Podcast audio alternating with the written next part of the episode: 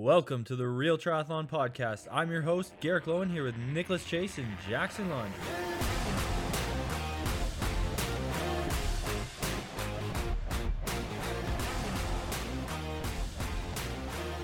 Welcome back to the Real Triathlon Podcast. As promised, we have brought a just riveting episode to you today. You're not going to want to miss it, be distracted. So put some, put the kids to bed, put them back in school. Jackson's here, Robbie Deckard's here. We're going to talk about everything lactate and the secret that has just taken the sport by storm and shown everyone that we've just been doing it wrong for years, even though it's been around forever. Did I mess that up? No, no, that's perfect. Yeah. Yeah, we're going to change everyone's lives. um, Robbie, uh, you came on. I thought it was probably like twenty episodes ago, but it was maybe less. Um, Jackson's driving a piece of pizza in there. So bear well, with- you said it was like five episodes ago. And I'm like, no, dude, it was like at least six months ago. Okay. I messed it up then. How, do you remember when it was? It must have been mid. Oh, I was living in Boulder. It was when you were like really getting knuckle deep into the, or elbow yeah, deep probably. Into I was the, elbow deep, shoulder deep. Uh, it was spring of this year. Yeah. What, six months ago, seven months ago? Yeah. It was a while. Yeah. And, and I, I reminded everyone on our last episode to go check out Robbie's interview because he laid down a lot of amazing data in terms of his rationale into going really hard into testing himself frequently um, during most sessions to figure out how he can optimally train his body, because that's the goal, right? Your body's different than mine. So you're figuring out what levels and pacing and efforts and eff- levels of recovery you need to be the best ever. So to put you completely on the spot, yeah. I would love it. We would love it if you would tell us first how it went, lessons learned. And so far, hey, it's still a process. It's not like he's retired. Oh, how'd it go? Oh, you didn't do well this year. Okay, well, you're done. No, that's not what I was saying. I want to know how it went. How I'm not saying like it's not going to continue, but yeah. How did it go to this point? Lessons learned, and what are things you're going to change moving forward? Yeah. Well, I'll start by it's sort of it's not over, but it sort of is because I did hire a coach. So the self-coaching is over, not because I don't think I don't understand it, but mainly because I do think you need a coach. Um, was it, the level of your involvement just way too high? It was. It was too much time. Yeah, yeah. Not only are you like writing your sessions, then you're doing your sessions. And in the middle of the session, you're thinking, oh, if I adjust the session this way, maybe it will be a little better. So it's just basically, if you're awake, you're thinking about training, okay. Which is just tiring after a while. Um, yeah. So, so done with the self-coaching, but simply because it's just too tiring uh, if you're into it. But yeah, I guess to address the bigger question, what did I learn? Um, I did a blog post called Learning Through Failing. Is this the best way? And I think it is the best way to learn through failing, because if you find success immediately, then you sort of shut your mind down and stop thinking about things. I think you're like, oh, this is just how it is. And that's it. And I'm going to do this. And you're done thinking. Um, so well, luckily, real quick, I don't think you failed. I think failure is when you stop learning and progressing. You just made some mistakes. Oh, yeah. I made enough mistakes, not huge mistakes. Um, so it sort of derailed the entire process, but just enough little mistakes. I was like, oh, okay, this might be the wrong way because of this. This might be the wrong way because of this. Maybe the right way, it looks a little more like that. Um, and would you like me to just sort of like yeah, go give, through? Give our, I, give our listeners a bit of a recap on kind of what your sequence looked like yeah. and the intensity and amount of work it took to do it. Yeah, yeah. So to start off, uh, the theory was, okay, endurance sports are ruled by the maximal lactate steady state, or L T two, or functional threshold power, or critical power. There are about seven different names out there that describe pretty much the same thing, where you start to create more lactate than you can clear. That's the gist. Fair. Um, so whoever can do the most power or run the fastest, just run the fastest at this rate, will probably win a triathlon, because it's a long race. It's pretty much a time trial. There are surges, but it's long enough that the guy who can clear the most lactate is going to win the race. Um, so knowing that, that we do four hour races, eight hour races, two hour races, whatever, endurance sports, uh, we need to get the threshold as high as possible. So I was like, okay, this seems pretty simple. It's driven by the aerobic system. So you need to develop the aerobic system as much as possible. So how do you do that? You do a lot of easy volume, some high intensity, and some, well, that, that will increase the aerobic system. And then how do you use that system or increase the threshold? You do threshold work. So essentially you're working the extremes. You're going super easy and you're using that lactate number to define how easy you should go. Yeah. And you're using the high end, what is that, L T two? The high end would be, well, it, it depends. So the high end can be V O two max. I guess looking now, at the high end is V O two max and okay. that thought process, because I was looking at raising the ceiling of aerobic capacity. Okay. So the ceiling of intensity would be V O two max power or running speed or swimming speed.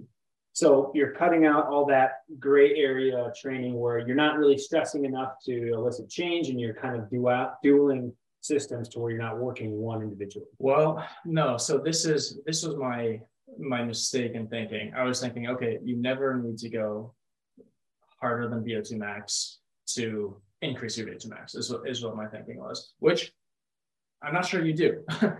I'm not sure you do need to go harder than V O two max to increase V O two max. But I was thinking, okay, I will never go harder than V O two max. So I'm going to try to bump that ceiling up, try to increase the amount of aerobic respiration you can do. But then the key is to in, like increase how much of that ceiling you can use. So you need to get the threshold up to close to your V O two max. Yeah, you're trying to adapt your body to work hard. Is Let's just set another definition too of, or a thought process. It's kind of thought that your V O two max is maybe more of a genetic mm-hmm. trait. However, it's, it seems like that does fluctuate. It does. So yeah. in theory, even if you're within a percentage, you know, five or ten percent above or below where you might be genetically mm-hmm. based on training, you're trying to push your body closer to the V O two max that you can perform at. Naturally do. Yes. Mm-hmm. What you're trying to do, to use a hot topic word, is increase fractional utilization of V O two max. Well, I haven't heard so that. If your V O two max is eighty, you want to be able to use seventy, uh, like milliliters of oxygen per minute per kilogram. Okay. Um, so to increase the fractional utilization, you do the threshold work. So to sum up my my first few months of training, it was increase the V O two max with really just high volume of easy training, and then increase how much of that you can use. Okay. Now, this is where you should think of it in a different way, though. I was thinking of it from one side, but you need to think of it from the other side. So I was trying to increase the amount of V O two max that I could use by increasing the aerobic capacity. However, to increase the amount of V O two max that you can use, you're decreasing your anaerobic capacity.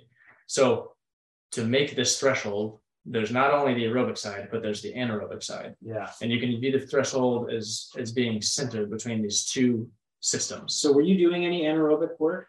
Um, I mean, every every intensity has some anaerobic component. But you weren't strictly focusing on raising that? No, I was focused on decreasing okay. the anaerobic capacity, or uh, otherwise known as the V L A max, maximal rate of lactate production. Okay. So it's- so what? Let's just back up for one sec here.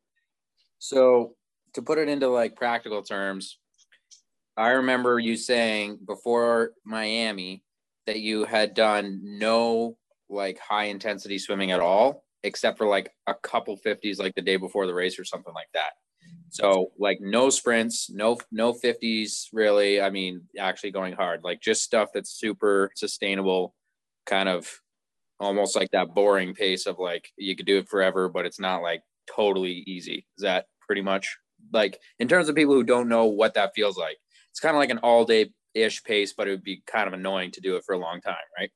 It was going like, uh, the hardest you would go in training was about your six minute pace, so not that hard, you know, like okay, the, the fastest speed you're so swimming in terms of overall effort, maybe like seventy percent. Uh yeah, yeah, seventy-five percent. Yeah, yeah, one hundred percent being sprinting. Yeah, so never going over seventy-five percent, and a lot of the work is at that threshold or M L S S, which is the goal is to get that to also seventy-five percent. And that's based off, and you're taking those numbers from just taking doing one hundred, checking your lactate, doing another two to three hundred, et cetera. Yeah, to, to find the threshold I was using, you it's not a, there's no lactate number that is the threshold. Okay. It used to be thought four millimoles was because they would test untrained people in the lab, but some people were actually seven and some people were two. Well, why is that? Well, one is some people's aerobic system, the system that uses that lactate is stronger. But the more important aspect is the anaerobic system. Some people's anaerobic system is overdeveloped. So their threshold will be seven millimoles. Whereas somebody who has depressed that anaerobic system could be two point one millimoles. So over time, it became two point one millimoles. So that's how I would look at the change in lactate though. Mm-hmm. So I started out at three point five. Uh, so say you're doing ten, I don't know, five, five hundreds in the pool. You do the first one, you're three point three. You do the second one, you're a little faster, you're three point four. You do the third one, you're a little faster, you're four point seven. Okay, there's a big jump. You're looking at the change in the lactate, not so, the actual number. So once it spikes, you know that you've created a lot more lactate and you're not clearing it as, prop, as well efficiently. So you should likely drop back to that. Slow point. Down a little bit. Okay. Yeah, yeah, yeah. But then throughout a session, you will decrease that anaerobic power or capacity. So you can, that's why you can get in the pool and do thirty-one hundreds. Sometimes you can go a little faster on those last five at the same effort that you were doing on the first five, because you haven't gotten, well, you, you've turned your aerobic system on a little more, but mainly you've driven the anaerobic system down a little bit. Okay. So you're producing less lactate throughout that session. Okay. Jackson, anything else on that to clarify? Well, no, I just mean, um, that's pretty clear. Just want to know how that went and what, what it was like. That was a theory, but what actually went wrong. So your, your anaerobic, was it your anaerobic that decreased? So you were using a high fraction of it well, but that was because you decreased your total capacity essentially? Uh, yeah, the total capacity, the total aerobic capacity, I'm sure it decreased some. I didn't test it right at the beginning and right at the end, but I, I, I'm sure it went down some. What went down a lot is the anaerobic capacity or the V L A max. So I'm sure it went from, it ranges from like zero point one to one point one, basically, or zero point one five to one point one five. one point one five would be like Usain Bolt. You're fully anaerobic. It's producing a ton of lactate super fast. Fast twitch fibers are fully activated. zero point one five would be a dude who's running a hundred mile running race, okay, not producing much lactate. It needs to be burning fat mostly. Okay. So I'm sure it went from about zero point six to zero point two something. That's guessing. Okay. Uh, but the anaerobic capacity drastically decreased, whereas the aerobic capacity decreased a little bit. So in the beginning, that looked good because I started producing a lot less lactate. So I was doing threshold workouts at low lactate and high power. But if you do that too long and decrease the anaerobic capacity, you, one, slowly decrease your aerobic capacity due to basically overtraining of the mitochondria, which power the aerobic system. So you trained too high for too often. I trained too medium for too often. Too medium. Too yeah, often. Okay. Exactly. Um, and that's that's where I went wrong. Well, where I went wrong was choosing the wrong parents, because my V O two max just naturally isn't that high. So for a person with a V O two max that's not eighty, rather for a person with a V O two max that is eighty, if you decrease that anaerobic capacity a lot, then your aerobic system is strong and it will power you to go fast enough for mm-hmm. an endurance race. But if you do not have that genetic like predisposition to be an aerobic monster, then you need to really be careful with the anaerobic system as well, because you, you just don't have the uh, the fallback of the big aerobic system. I think that's probably the biggest takeaway. It, training is individual. Yeah. to some, yeah. It, it, like you it, need to find out yeah. which type of athlete you are. Yeah. Do a V O two max test when you're rested in the off season, yeah. or you know at the end of your season when you're sharp. Or a and, few times in the season. Yeah, uh, ideally. Times. Yeah, it's just yeah, the training's going. And then you can further your adjustments based on your data. So yeah. it sounds like that's kind of what you're doing now. Yeah. So the, like you said, the V O two max is sort of genetically determined. It will increase when you're a kid. It will increase when you start training more. It will increase if you start training harder. Like if you take a sedentary person and make them do something exercising, their V O two max will increase. But there's a ceiling for everyone. And some people's ceiling is ninety and some is sixty. Okay. Um, So that's not going to change a ton once you've been training for a decade. High volume, high intensity, you've been doing a lot of things to your body. It's not going to change that much. What does change is that anaerobic capacity. And this is what people miss. Um, that is what changes throughout the season. So that is the more important marker that you need to monitor every eight or sixteen weeks or so. Okay. And that's that, that changes. Yeah, that's through, through tests. Okay. And so really quick, recycling back to, let's say we're April, May, June, you were in Europe, you were at altitude, yeah. you were doing some good training, you had some races. Yeah. Where did you find the limiting factor within your training that carried over into a race? The limiting factor, well, looking at like a physiology, uh, the physiology side was the anaerobic capacity. I couldn't accelerate enough. And and professional racing, sometimes you have to surge hard. Yeah. Um, and you can't just go at your steady pace all day because was this in all three sports or just all three? Okay. Yeah, yeah. So the first two, three races of the year were actually quite good. Um, I had a good swim to start the year, doing no no high intensity, just driving the anaerobic capacity down. Um, as long as you're there at two hundred, you're you're not going to blow up because you're not producing enough lactate to, okay. to really blow up. Um, the biking was good in that first race and second race, and then the running at a P B in the third race. So everything was good. And you see, okay, it's going well. I'm going to do more of what I'm doing now, but that's the dangerous part. Mm-hmm. And this brings me to the most important point that I learned, which is training isn't about doing something extreme, like driving your anaerobic capacity all the way down or all the way up. It's about balancing it relative to the V O two max. So This this is the most individual part. What is your V O two max and what V L A max is going to maximize that V O two max for your particular race and race style. Um, so somebody who's doing a sprint needs a higher V L A max. Somebody who's doing a sprint and has a bigger V O two max needs an even higher V L A max because that aerobic system can take that lactate and, and needs that lactate yeah. to function fully. Because lactate, people think lactate is a bad thing. Now, lactate is is very necessary. It's a natural byproduct of. It's a byproduct of burning carbohydrate. Yeah. But the good thing about lactate is, or about glycolysis, having two energy systems that we're using. You burn the carbohydrate with the anaerobic system. You create byproducts. One is lactate. Well, it's pyruvate, okay. which is turned to lactate. And if you don't have a strong aerobic system, that pyruvate turns to lactate and goes into the blood. Okay. So that's that's what you measure. It's done and.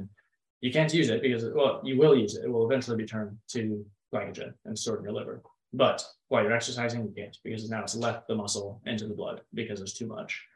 Um, but if you have a strong aerobic system, so that big V O two max, you need to feed that. And what does the, the aerobic system use? It uses fat, but nobody's burning. Nobody's racing at an intensity where they can only rely on fat. No way, not in our sport. Not even an Ironman. You're burning a ton of carbohydrates. Yeah. Why, that's why... people are eating one hundred forty grams of carbs an hour, yeah. even during an Ironman, because you burn a lot of carbohydrate. You burn a lot of fat as well, but a lot of carbohydrate. And you don't have enough carbohydrate in your body via glycogen to fuel an eight-hour race. So where are you getting that, that secondary source of carbohydrate? Your, your glycogen, there's not enough there. You can't take in enough via your Maurten or whatever drink you're using. So you need to burn these carbohydrates that you eat, produce the lactate. Lactate is then turned into pyruvate again and used by the aerobic system. This is what I think a lot of people miss. Lactate is a fuel. It's it, like a turbocharger. Uh, I mean, it's no better than than the Maurten you're taking in. It's no better than your glycogen. We're not sponsored but, by Maurten, by the way. I'm not sponsored by Maurten either. But there are a few companies that are, have a, a good product. Maurten is one of them. Um, but if if you are looking for the best best drink mixes, like maltodextrin and fructose mixed together, two to one ratio, that you're going to be fine with that. But you got to train your gut. But so when you're burning this all this fancy carbohydrate you're taking in, you're making another carbohydrate or another thing that can be turned to glucose, which is that lactate. Mm-hmm. So you need to produce enough lactate if you want your aerobic system. And our sport is ninety-seven, ninety-eight percent aerobic. If you want that system to power you the best that it can. You need to burn a lot of fat, so you need to do a lot of easy, long, slow training. Got it. Like slow enough, not like you're kind of breathing hard, but kind of not like it needs to be for sure dedicated slow. Oh, breathing through your nose. You should be able to close your mouth for two hours yeah. on the bike. That's if you listen to people who are really smart, they're like, oh, you can use all these fancy metrics, but if you can breathe through your nose, you're good. Yeah. Um, so the talk test, that's a really good thing. If you want to go out for an hour easy run, just put a piece of gum in your mouth. Don't open it. Yeah. You know, just breathe through your nose. It'll feel super, super easy to a lot of people. And that's a sure way to make sure it's easy. And there you go. Yeah. If you, if your coach puts recovery run thirty minutes, don't open your mouth for thirty minutes. Just breathe through your nose. And you're going to be way better off than if you try to push the pace a little bit or look at your heart rate or look at your pace. And don't go with Cody Beals because you're not going to be able to run that slow. You yeah. can't do it. He's, he's like a four minute per K no matter what the day. Yeah. Jackson, you're on mute. You're on mute still. You can't hear us. You can't. There you go. Here, come back. I'm running a lot at four forty-five to five minutes is what he yeah. told me. But every time I run with them, we run at least four thirty. So I don't know if I believe him. But, but also, um, that nose breathing thing works for most people unless you have like a sinus issue, like I seem to have. Um, or a massive only one size of the sinus works properly. So yeah. I don't know. I might have to go really slow, but it's a good theory um, for most people, I'm sure. Um, and maybe if I took a, a nose, blow, you know, those, you know, those uh, water things, maybe if I did that right before, I'd be able to do it. A neti pot or a flush out or a sinus flush. Yeah. All three of those names are probably good. All right. Um, so Robbie, essentially spit it out in a very easy way for our folks who have been probably confused by a few things you said, just because of the terms. What did you not do enough of? Well, I didn't do enough of some things, and I did too much of other things. Okay. That's that, that's I can't give. There's no rule because everyone is a bit different. So some people are going to need more of one thing, and some people are going to need less of another thing. Okay. So based on your physiology, for me, I did too much threshold work. I okay. drove the anaerobic capacity too low. Okay. So you weren't riding your easy stuff often enough. Uh, well, it sounded like you were doing no, some. Like, I was. Long there, there, was there was a lot of easy training. I had no problem going easy, but it was too much threshold. Okay. So you, you I mean, you can look at it sort of in, as three intensities, like easy, moderate, and hard, like three domains. I did enough easy. I did too much medium, and not enough hard. Okay. Or I should have just done less medium, more hard, and a little bit more infrequent medium. Yeah, sometimes do the hard. To increase that anaerobic capacity, especially if you're overtrained, you got to go very easy or very hard. Yeah, you don't want to touch. You don't want to start changing on your fast twitch fibers. What little of them you have left from doing too much medium over the years. Yeah, you, you just don't want to make those adapt aerobically anymore. You need to bring back a little bit of lactate production. So, Coach Robbie, let's say you've got an athlete. You're He's going to do an Ironman in eight months. Yeah. How would you structure those months if you could simplify into some easy to understand blocks? Like in terms of medium, yeah. hard, easy, which months would be kind of segregated for each thing? Okay. Looking generally at somebody who's not way overtrained and not super undertrained. This guy has been doing, or, or girl has been in triathlon for five or ten years, been training decently. Okay. Comes to you pretty fit. Step number one, no matter who it is, no matter what time of year, test, test them. Lactate testing. Um, so the gold standard is go to a lab at a hospital or at a sports clinic or something in your town. If you live in Boulder, there's probably five of them or ten of them. Go to a hospital, pay a hundred bucks, get a V O two max test. Okay. This is going to give you your aerobic capacity. Bike or run, or does it matter most if you can do one? You can only do one, I suppose. So luckily as triathletes, if you train to swim, bike, and run quite a bit, your bike and run V O two max will be close. Similar. Yeah. So yeah, I would say do your better sport. Probably. Yeah, yeah. Um, but ideally you do one for the bike, one for the run in the lab. So that's going to give you one side, your aerobic capacity. Then I would do a V L A max test. There's not a lot in the U S. Some European coaches are coming to the U S to start testing facilities to do this because I can't think of one off the top of my head. And that's one where you test blood lactate. That you need blood lactate for. Okay. Um, so you would do an all out test, see what the blood lactate number is. Some really very smart people have algorithms that give you the actual V L A max value, or you can look at how fast did you go? Was it slow over the past? And what is that lactate value? Was it seven or was it fourteen? So you're looking relative to yourself. Then you can monitor if that goes up or down. So step number one, test. So bring it back to the, the um, training. Real quick, the test I did, tell me about the sequence I did real quick. I'll be pretty quick on it. Um, It was also by a guy named Robbie, who's been doing lactate testing for, yeah, yeah. for years and years. Yeah. It was essentially a quick, easy baseline, just riding super easy. We kind of knew my F T P, so we did it all based off F T P yeah. and heart rate.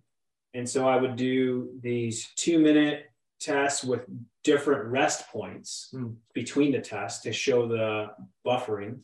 And then we would do some like five-minute and eight-minute tests at certain power thresholds, and then then we just did an all-out one at the end for like three minutes to see what it would be. Wow. And so we would always look at how much it rise, and then we would test immediately after without moving yeah. to see, because your body starts to clear lactate once it starts moving. Um, so is that pretty pretty good sequence to see the, the buffering system as well to see how much you clear lactate after you've generated a lot of it? Um, so I would say, I, I don't think it really matters how much lactate you're clearing at rest because you're never resting in a race. Mm. So I don't know the exact protocol that you did, but if you want to look at how much lactate you're clearing, you can do a step test. That's where, kind of what we did. Okay. Yeah. yeah, yeah. But the only problem with looking at the actual blood lactate is you don't know how much you're clearing because you don't know the capacity. Mm-hmm. So that's why you don't know you don't know how much you're clearing because you don't know how much you're producing. So you need to. So you need to know max. you need to V O two max and the brother of that, the V O two max, because la- la- lactate. Put us on a freaking huge tangent here. Now he's got to answer another fucking question. It's totally different. Yeah, well, no, no, well, it's different, it's but all you, relative. You, you need to you need to understand it to understand the testing. So yeah. the, the first thing you do for this athlete is test. You want to test how big their aerobic system is and how big their anaerobic system is, essentially, okay. because that will tell you, that will give you critical insight into what is this lactate number I'm looking at right now when I'm exercising fast, because you both clear lactate and you produce lactate. So you need to know how much am I producing relatively and how much am I taking out. So test the. I have a question about that. You test those two things, and you're in your V O two max. You're looking at milliliters per kilogram body weight or whatever, and then the V L A max is going to give you a lactate number. But are, is what you're looking at like the actual power outputs and how close those are, or it's your paces if you're running? The the V L A max is a rate, just like the V O two max is a rate. So V O two max is a rate of oxygen consumption. How many? Right. Per minute, yeah. Per minute, yeah, per kilogram of body weight. So weight affects the sum. Then the V L A max is also a rate. It's a rate of lactate production. So it's millimoles per minute instead of liters per minute. Okay. So so you're looking, what is my maximal rate that I can oxidize things with the aerobic? Yeah, that you clear it. Yeah. Okay. What's my maximal rate that I can produce lactate?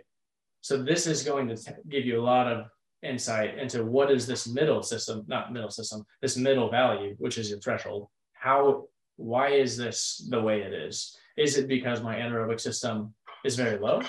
Or is it because my aerobic system is very high? Or what combination? So you, you can look at it like a teeter-totter. As yeah. the aerobic system, V O two max increases, your threshold will go with it, assuming the V L A max doesn't change. If yeah. your V L A max decreases, it will push your threshold higher. So these are these are on opposite ends of the teeter-totter, assuming yeah. the system stays the same. So there's it, a lot of inverse relationships. Yeah, well, yeah, direct with the aerobic system, inverse with the anaerobic system. Okay. And then, but the thing is, you're never only changing one thing. So when you train, you're affecting everything to some extent. Which makes it quite difficult for anybody who's not like really into this to understand any of it. Well, yeah, just to understand it, but it also makes it difficult to actually train all this stuff. If you're training ten hours a week, don't worry about about the V L A max. Like lower it. Yeah. Like you're not training enough to increase the aerobic system. Don't do sprinting and do threshold and do easy. Like just don't don't increase your anaerobic system. You're not training enough to warrant increasing your anaerobic. What system. About all the theories behind H I I T S training for folks? If you want to do poorly at a triathlon, then do that. Okay. All right. There you go. You say H I I T training? H I I Ts, yeah, like high intensity sessions for, you know, adults who have busy lives. Well, well I mean, I mean that's a general term because technically high intensity intervals is still like three minute reps and stuff. Yeah, so they're not like thirty second maximum sprints. Okay, yeah. I, I would say find your threshold, do a ramp test. It's the most simple, easy to understand. You don't even need to understand. Just do a power test power or do a threshold test, something. It's going to get you in the ballpark if you're training ten, twelve hours a week. Like you, you don't need to be exact here. Yeah. So power and heart rate working together, a coach can look at that and be like, I've got good data to train you effectively. For an age group athlete who's not training that much, I would say yes. Yeah. For a pro, that's not acceptable. Yeah, you need more. Yeah. Yeah. So I'm not beating the Norwegians. I haven't tested my lactate yet. Well, you don't have to test the lactate. Go to the track and run a four hundred. All like you can do things without lactate. Are you really how how is that speed compared to your five K time or mile time?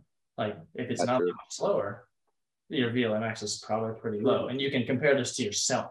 You don't maybe you don't need the actual V L A max number that you get from a software, but compare it to yourself. So now two months later, after you've done a training block, trying to do one specific thing, go do another four hundred max on a test. Did you get five seconds faster, like quite a bit? Hey, you probably increased your V L A max. Did you not change at all, or did you get slower? Like if you got slower, then you, maybe maybe you lowered too much. Yeah. So there's That's just weird. testing without the blood data too to show just based off simple performance, and, you know, tests. Yeah, at the end of the day, like it's nice to have lactate and go to a lab and post on Instagram that you're doing V H max tests and all this these fancy things. But if you understand what's happening, you can get pretty close. You don't have to be the Norwegians testing their urine every morning. Like, that's insane. But winning an Olympic gold medal is also fucking insane. And winning Kona and seventy-one world champion, like that's, those are insane things. But you don't need to do these insane things to get pretty close and be a, a high level age group athlete or even a pro athlete. Yeah. Um, as long as you understand what's happening and what, how, what you're doing is affecting your body. And it seems like the eighty twenty rule kind of still fits in with all this. Yes. Yeah. I mean, I would say, but throughout the season, maybe in the beginning of the season, it's ninety-five five. Yeah. So maybe you're doing ninety-five percent pretty easy. Like definitely under L T one, if you want to use some marker, ninety-five percent of your training is through your nose. five percent is going hard. So Super go hard. to the pool and do, it doesn't have to be a ton. Do three sets of four fifties in the pool, max effort with double the rest. So say you're swimming thirty-five, do a minute. So rest. full recovery. Full recovery. To to to hit that anaerobic system or to, to stimulate it, you need to recover passively between yeah. reps. So that's early season. So, okay, now I just uh, unessentially brought it back to our example of the athlete who's training for the Ironman. Yeah. So you're testing and you're saying, oh, where is this person's fitness? Or, or what is their fitness and why is it this way? So what is the threshold and what are the capacities making this threshold this way? Yeah. So now you see, okay, let's let's give a an average example. This person probably trained too hard and too much last year for their last race. So their V L A max is low and their V O two max is okay. And the threshold is good relative to their V O two max. So they're using a pretty good percentage of that V O two max for race pace. Well, you know you're not going to make them that much fitter and you have eight months until the race. So don't start with threshold work. That's utilization. In the words of Bob Bowerman, the coach of Michael Phelps, you can do capacity training or utilization. You can increase your capacity. That's one type of training. Or you can increase the utilization of that capacity. That's another type of training. So right now you see both capacities are a little too low, V L A max and V O two max. So what do you need to do? Capacity training. That's that ninety-five five training. So this athlete needs to go relative to their V O two max, and you can calculate what is the right stimulus for the mitochondria based off their V O two max, because that is the ceiling of their aerobic respiration at that time. So the bigger the V O two max, the more training you need to do. That's why Sam Long trains thirty hours a week. I'm sure he has big V O two max. And they were asking, well, I bet you it is quite good. Uh, so relative to the V O two max, which you know, and you've tested in the lab, now you need to do a lot of easy training. That's that's sort of filling your cup. Like your cup is mainly filled with easy training. You don't want to overflow this cup. So fill it mainly with easy training and a little bit of hard training. By hard, I mean sprinting, really, like eight by thirty seconds. Sprinting on the bike, not V O two max, sprinting.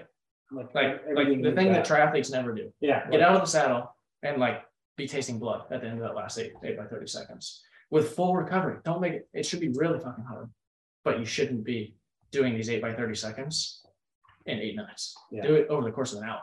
Like you want to get max power for thirty seconds and recover as much as you need to and drink carbohydrates. Yeah. That's what's fueling these. It's not fat, zero percent fat during that. It's all carbohydrate. So for that capacity phase of the season, this is what people talk about with periodization. This is this is like a type of periodization. So for this capacity building phase, you're going to look, you're going to, your training is going to be on either end of the spectrum, a lot of easy and some super sprinting. And uh, who is this? Who's the guy? Steve Magnus. He wrote a book called The Science of Running. He talks about, the, in, in his words, it's like uh, general to specific throughout the season. So yeah. now that ninety-five five is going to look more like ninety ten. Oh, okay, we're getting halfway to the race. Now that easy stuff is going to get a little faster because you're fitter. You can burn more fat, go a little faster. But that sprinting is going to not be sprinting anymore. And you're still Maybe. taking a lot of carbs during the easy stuff. For sure. But the number one mistake that I see people do is not eating enough carbohydrates. Yeah. Like it will lower your V L A max if you don't eat carbohydrates. So if you're in a capacity building phase where you, it's okay to bump the V L A max up, like that's the wrong thing to do for the race, but it's the right thing to do for this time of the year, yeah. building capacity. Eat carbohydrates. Like, like I said, those eight by thirty seconds, that's powered by one hundred percent carbohydrate. Like, absolutely. You need it. Not, during your session, after your session, don't eat Haribo at two p.m. when you haven't worked out for two hours, and you're not going to work out for another two hours because that's going to make you diabetic. Probably not if you're an athlete, but you know, it's not, it's not good for you. But during your sessions, eat the carbohydrates. After your sessions, eat the carbohydrates. Don't wake up and do a three-hour bike ride after having no breakfast. Eat some toast or oatmeal before. Like something, something yeah, small. Something. Something. You need to be burning these carbohydrates in this capacity building phase. You will still burn fat. Some people say, "Oh, but I'm doing this three-hour easy endurance ride. I want to burn fat. Like I need Why? to increase my fat burning system." Well, you are increasing. Like that, that is a, an important goal. Like, you're not going to do an Ironman if you don't burn fat well. Well, I mean, no matter what, the training by itself would teach your body to do that. Exactly. You're an endurance athlete. By nature of your sport, you're going to train a decent bit, at least. Even if you're an age group athlete who's a full-time job and two kids, like you're going to train a decent bit, you know, mm-hmm. ten times more than the average population, twenty times more. You're going to increase your fat burning capabilities. Now, don't eat one hundred forty grams carbs during these easy rides, but maybe yeah. like sixty. And if you go to a lab, they'll give you a beautiful chart that shows you exactly how many carbs you're burning at every intensity. Yeah. Um, So eat that amount of carbs. If you burn sixty grams of carbs at one hundred sixty watts, eat sixty grams of carbs on your three-hour easy ride. You will still increase your fat burning. But then moving through the season, now that ninety-five five becomes maybe ninety ten. So now your, your easy workouts are getting a little faster, not fast, but a little faster than the super easy. And your sprinting is going to more moderate, uh, maybe V O two max intervals. So now you, that's still capacity work. V O two max, you're trying to increase your V O two max. As the race approaches, now you're going to look more like that eighty twenty. Uh, maybe you're doing twenty percent threshold work or race pace. So like that general to specific, if you're doing Ironman, maybe that twenty percent is now Ironman race pace. Um, but, but I think this is what people miss with their seasons. January, you're motivated. So you go do some Ironman, some race pace sessions um, when you should be doing the, the ninety-five five, not touching the Ironman. So basically, you do less intensity, but at a higher intensity first, and then you work the amount of intensity you do up, but you decrease it a little bit in terms of how hard it is, basically, in, in absolute layman's terms. Yeah, exactly. With that person who's starting with the low V L A max. Now, if you were a sprinter right. and, and you start your training with a, a high V L A max already, it doesn't make sense to increase that V L A max even more. Your, your capacity is high on the V L A side. So now focus on the aerobic side. Don't do the sprints. That that anaerobic system is already developed enough. So if you're a guy who's like, oh, I've lifted weights for three years. Now I want to get into triathlon.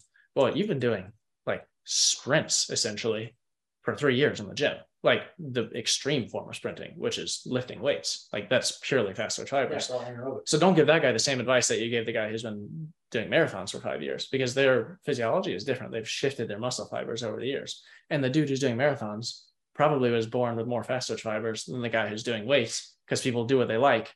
So the guy who's naturally fast switch dominant is probably going to develop like an affinity for weightlifting over the years. So that's why he's in the gym. Um, so that's why the testing is critical. All this, no, like to make a good plan, you have to know where you are. To get where you want to go, you need to know where you are right now. And that's where the testing comes in. Yeah. So, so whatever tests you're doing, you need to know sort of how strong are those capacities. Um, not just where is my fitness. Knowing where your fitness is is great. I have a, I have a um, uh, I guess this isn't this isn't an argument. This is more of like an, a a way to even maybe simplify it is like you could almost ask people like, for example, you get your average Joe who wants to start becoming a triathlete. You just ask him, "Oh, what have you done for athletics?" And if he says, like you said, "Oh, I've been a weightlifter," well, then you can, and he's like, "Oh yeah, I could bench press three hundred pounds." Well, you know that his V O two max is probably really low and his V L A max is really good. Is that a pretty fair assumption? Uh, you know that his V L A max would be high, but you don't know the V O two max. That's why you guys, you guys like Wout van Aert, who you don't like, know, you don't know, but if he's like, "Oh, I can't hardly run around the block." Well, then you might know. Yeah. Everybody's like, oh, yeah, I haven't ran in the last three years. Yeah. Okay. You need to do some endurance training uh, to increase yeah. max. So yeah, that would be a completely fair assumption, uh, I think. To- okay. So now let's, you know, like generalizing people even more, looking at um, someone who, let's say they're even a pro triathlete who's like super fit, obviously doing well. And they're like, their, their weakness is like, they can't seem to get into the group on the swim start because they don't have high end speed. Like, let's just say Lionel, for example, because I think he would, he would agree. He's not a good sprinter. Where, where would you categorize him I mean, and he's even put some of his stuff out there, so it's probably easy enough to find. But what would you guess he would be at in terms of these numbers? Not uh, not exact numbers, but generally. Yeah, I'm sure his V O two max is good just because of his power on the bike and the speed of running. Like that just requires sustained power on the bike. Yeah, his utilization of his V O two max is great. So his V L A max is low. Um, in the pool, you can imagine if he's been swimming for a while, his V O two max is still probably pretty good. But I mean, swimming is tough because the, the technical aspect is so big. So to, to make it uh, like uh, even more clear, say you have somebody with good technique in the pool and they say their get out speed is bad with like, their V L A max. Like me. yeah. So, so you have Nick, his technique, he looks beautiful in the pool. I just saw it this morning while I was thrashing around the lane next to him. Thank you. Um, but if, if his get out speed isn't good, like, you know, the technique isn't a limiter. Okay. That's probably ninety-nine percent of people's limiters, swim technique. But if the technique is good and you have poor get out speed, you probably do too much middle ground. So you would do sets like twenty by a hundred threshold with eight seconds rest. Uh, maybe what we did this morning. Yeah. but but sets like that will, I mean, that's a huge stimulus to drive the V L A max down. So you're going to hold a good pace. Uh, I mean, it was like a, a good pace this morning in the pool for twenty-one hundreds with, with little rest. Like you can do those workouts, but you say, okay, now let's hit a fifty max, like full recovery. We can dive, whatever. It's everything you got.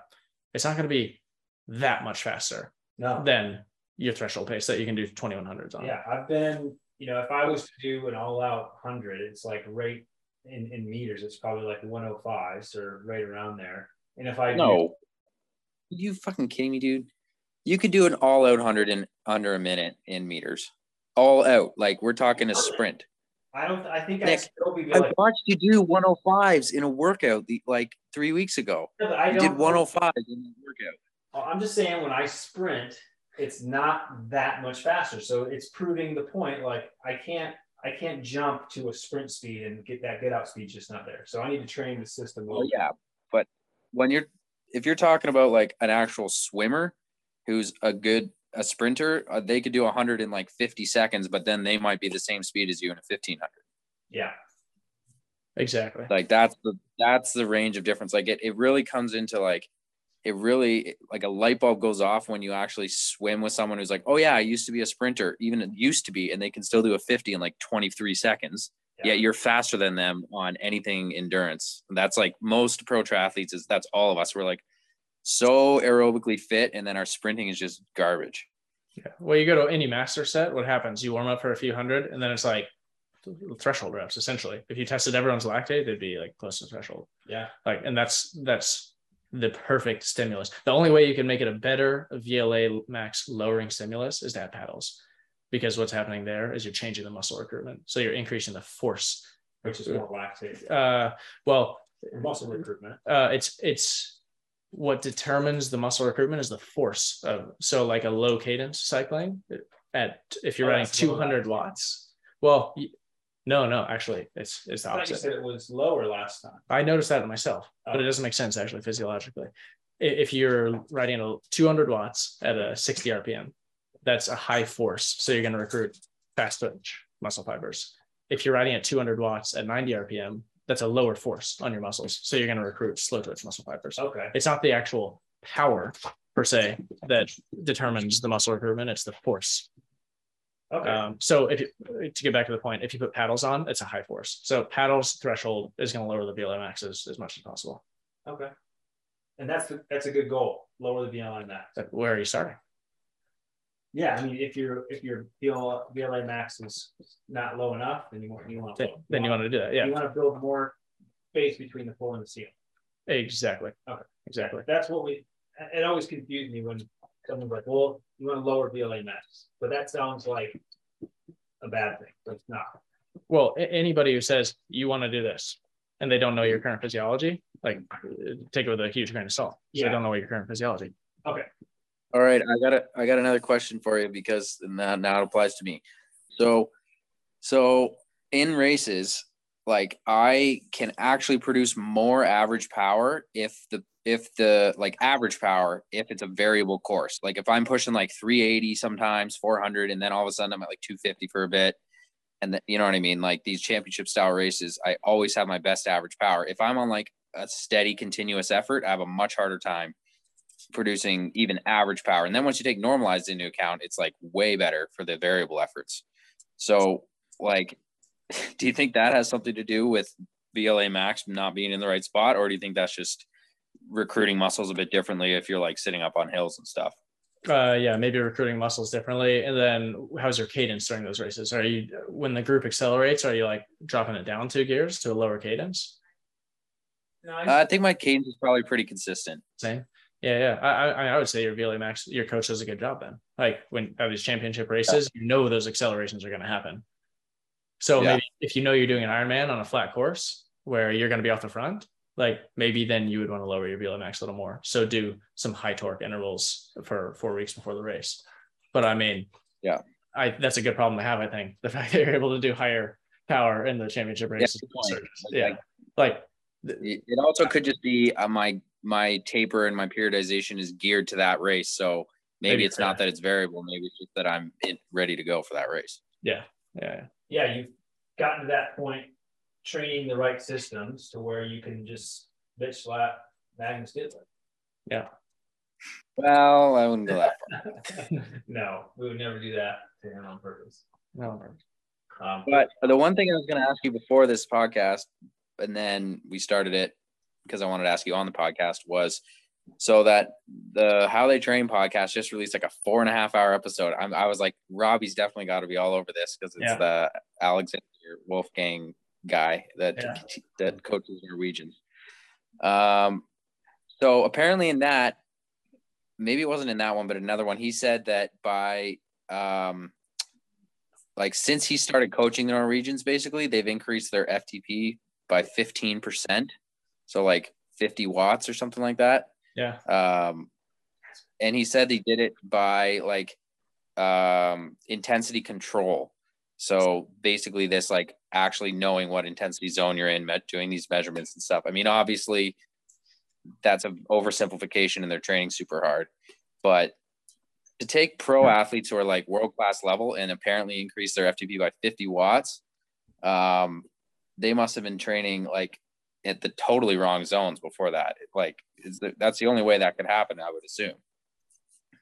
Uh, yeah. So what I imagine happened, or, or what I know through the grapevine happened, is their V O two max increased considerably over the years. So Christian started out, whatever. I mean, this is what you hear from somebody who knows somebody, but Christian started out in the eighties and now he's like nine, or, you know, like it, it, his V O two max went up eight points or ten points, something like that. So what did I say the earlier, like the way to increase your threshold, you have two ways. One is to decrease the V L A max, which is like a short-term thing. And the other is to increase the V O two max, which is the long-term thing. So if you, this is interesting. I was talking about P, measuring your P every morning. So Olaf Alexander did that with Christian going to the Olympics. Um, and why would you do that? You do that to measure how much energy the person is expending aerobically. So Christian exercises aerobically and he knows his V O two max. So now because of the work of some physiologists, you know how many kilojoules in a day or in a week or however you want to do it, you need to burn to maximize the stimulus for that aerobic system, but not overdo it for that aerobic system. So to increase that V O two max as much as possible, you want to do as much work as possible, but not more than that. So by intensity control, you're saying, okay, athlete, like we're going to measure your intensity, or, you know, know the intensity to your body all the time. So we can then measure, well, how many kilojoules are you doing? And are you doing it at the right intensity? So you can do you can do ten kilojoules of work by walking to the kitchen, or you can sprint somewhere. Obviously, the sprinting is going to burn faster, so you exercise for less time but, and burn the same amount of energy. But it's not the same workout. It affects your body differently, the, the short sprint versus the walking or, or slow jogging. So what they're doing is measure, making sure, okay, they're exercising at the right intensity with lactate and lab tests, like looking at the carbohydrate and fat, and they know how much, how many kilojoules do we need to burn. So if you know how big your cup is and at what intensity, if you know how big your cup is and what to fill it with exactly, then you're maximizing adaptations. And what to fill it is the training stimulus, right? Yeah. How how hard are you training? Okay. The cup is like, how much can you train? And what fills the cup is how are you training? Okay. So if you know how big the cup is and exactly what you should fill it with or what you are filling it with currently, the yeah. intensity you're doing, then you're maximizing. And the goal is to fill that cup, but don't let the water overflow. So intensity controls, intensity control, make sure you don't overfill that cup, so which is what just, most people do. So they're just on a very specific level measuring everything about that human body on the daily yeah. to make sure the training is specific for that day based on the days previously. Exactly. Yeah. And I think there, this is well beyond me, but like it was some sort of isotope that Christian would drink and then you pee it out and you measure how much is left in the urine or something like that. I don't know. It's science stuff that smart oh. people know, but it measures, what it tells you is how, how many kilojoules did he burn? Okay. So, because it's hard to measure on something, you don't have a power meter. Okay. So just to add to the analogy, the cup itself, to get that, the other thing, and probably the main reason why the Norwegians are so good and pro athletes perform better than age group athletes typically, is because like their cup is bigger. They can actually train and absorb more. Yeah. And that's mostly due to recovery, which is the other thing that people don't really put a lot of attention into.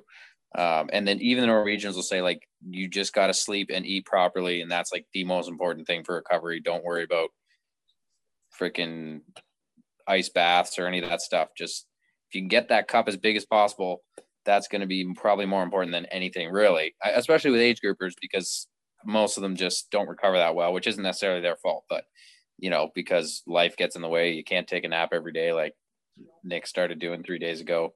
And uh, you can't necessarily do the pro life. But if you can put things, if you can put energy into your recovery, like time energy, then that's probably going to be, then you got your cup is bigger and then you can fill it with more training, basically. Yeah. The, the bigger the cup gets, the more you can put in, which makes it grow bigger. There you go. Yep. There you go. So the, I think the simplest term takeaway is from this, everything we've talked about, just to summarize, um, probably just sticks to the fact that you got to know where you're starting from. So V O two max test, and possibly if you have access or know somebody, you can do that V L A max test, right? Or the yeah, the yeah, lactate test. Max. Yeah. And I just am putting a blog post out tomorrow, the next day, on at-home test for the V L A max test. We'll put, we'll put where you can find Robbie's blogs in the show notes, so you can check out a little bit more of his literature and probably way more in depth than what we were able to do today. Um, so you, you start off with those two tips, and then your coach is should be the one driving this if you're competitive and want to take this sport to another level or whatever your sport is.